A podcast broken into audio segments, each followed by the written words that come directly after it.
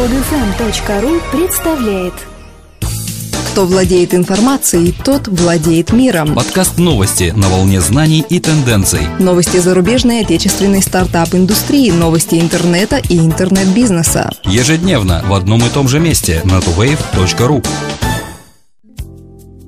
Здравствуйте! Сегодня 21 января 2013 года, и с вами в студии, как обычно, Елена и Дмитрий. Руна Capital инвестирует в мобильную безопасность. Технологии израильской компании Gellers позволят пользователям одновременно работать в двух и более отдельных независимых виртуальных средах на работе и дома, используя всего одно мобильное устройство на базе Android. Проект Gellers привлек инвестиции в размере 4 миллионов 700 тысяч от венчурного фонда Runa Capital, а также фондов Previs Venture Partners, Columbia Technology Ventures, бывшего директора IT-кластера Сколково Александра Туркота и других.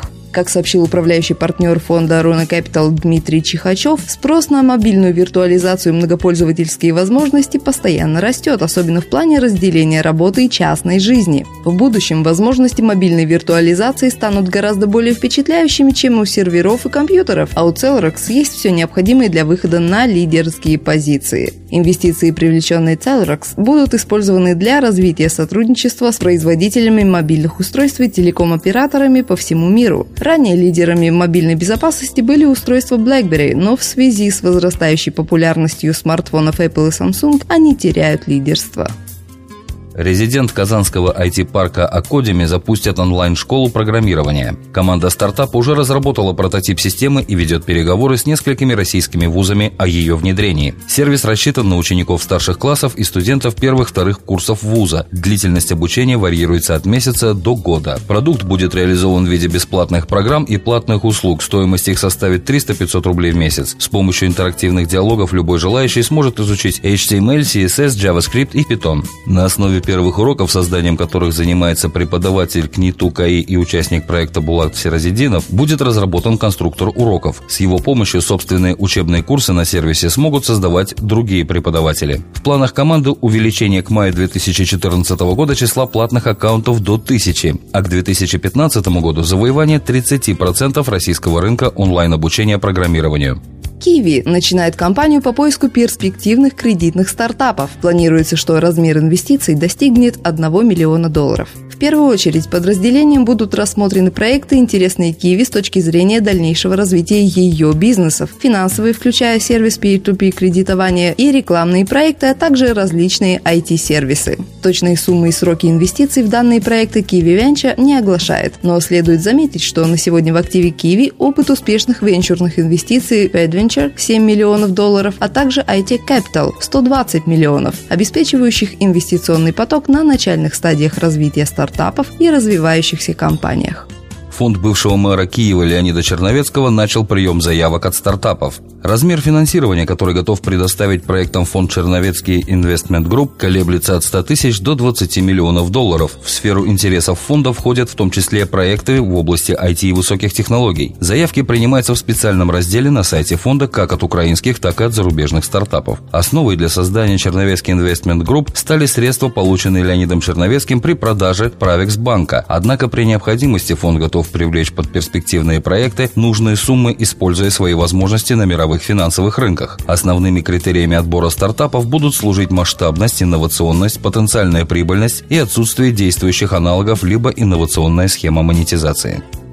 Samsung Venture Investment инвестировал в компанию бывшего топа из Yahoo. Корейская компания стала для разработчика технологий онлайн-рекламы OpenX главным инвестором в раунде Е с общей суммой инвестиций раунда в 22 миллиона долларов. Созданный в 2008 году бывшим вице-президентом Yahoo Тимом Кадаганом, стартап OpenX демонстрирует последние годы стабильный рост. Только за 2012 год компания удвоила свой размер и объем дохода, а число транзакций в период с 2011 по 2012 год увеличилось с 1 до 4 триллионов. Руководство OpenX Software отметило, что полученные средства необходимы для дальнейшего роста, в том числе и за счет поглощений и развития, особенно в мобильном направлении. Недавно компания совершила два стратегических приобретения – Lift DNA и Jump Time. Пользователи социальных сетей активно включились в сбор 100 тысяч лайков, за которые папа обещал детям собаку. с легкой руки фотографа Юрия Копылова, разместившего в ЖЖ пост о том, как американские дети собрали 1 миллион лайков в Facebook, за которым была обещана собака, началась эта история. Детишкам из США удалось превысить все ожидания и собрать более полутора миллионов лайков и 125 тысяч публикаций. Прочитали эту публикацию и в семье Джабаровых в Казахстане. Ситуации оказались очень похожими. Папа и дети, которые хотели щенка. Отец семейства написал Юрию Михайловичу следующее. «Дети собаку давно просили, но собака – это ответственность. Увидел твой пост про миллион лайков, скинул супруге, она детям показала. Старший Артур тут же загорелся, написал плакат и стал требовать разместить. Торговались по количеству лайков, сошлись на на 100 тысячах, учитывая, что русскоязычная аудитория Facebook гораздо меньше, чем английская. Изначально дети хотели чао-чао, вчера сказали, что за лайки хотят лайку. На данный момент количество лайков в Facebook перевалило за 93 тысячи.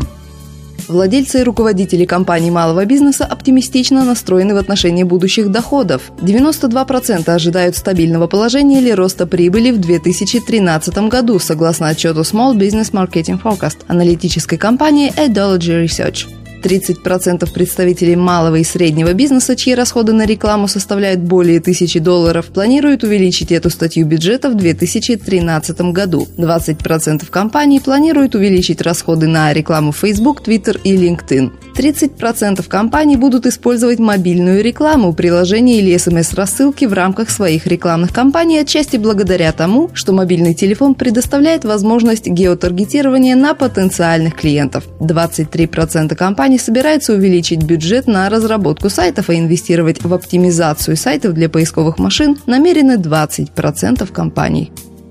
Тайский инкубатор Made VC начал прием заявок от проектов для регионального рынка. Программа рассчитана на проекты, которые находятся на пассивной стадии развития. Среди бонусов для участников программы поддержка менторов инкубатора M8 VC и возможность получить пассивное финансирование для проекта. Отобранные стартапы смогут работать над своими продуктами как минимум 4 месяца на оборудованных рабочих местах в офисе в Бангкоке. Размер инвестиций, который готов сделать инкубатор в конкретный стартап – 23 тысячи долларов. Однако относительно не небольшие пассивные суммы компенсируются возможностью интернационального делового нетворкинга, который обеспечивает инкубатор. Прием заявок от проектов на участие в программе «Акселераторе» заканчивается 14 февраля.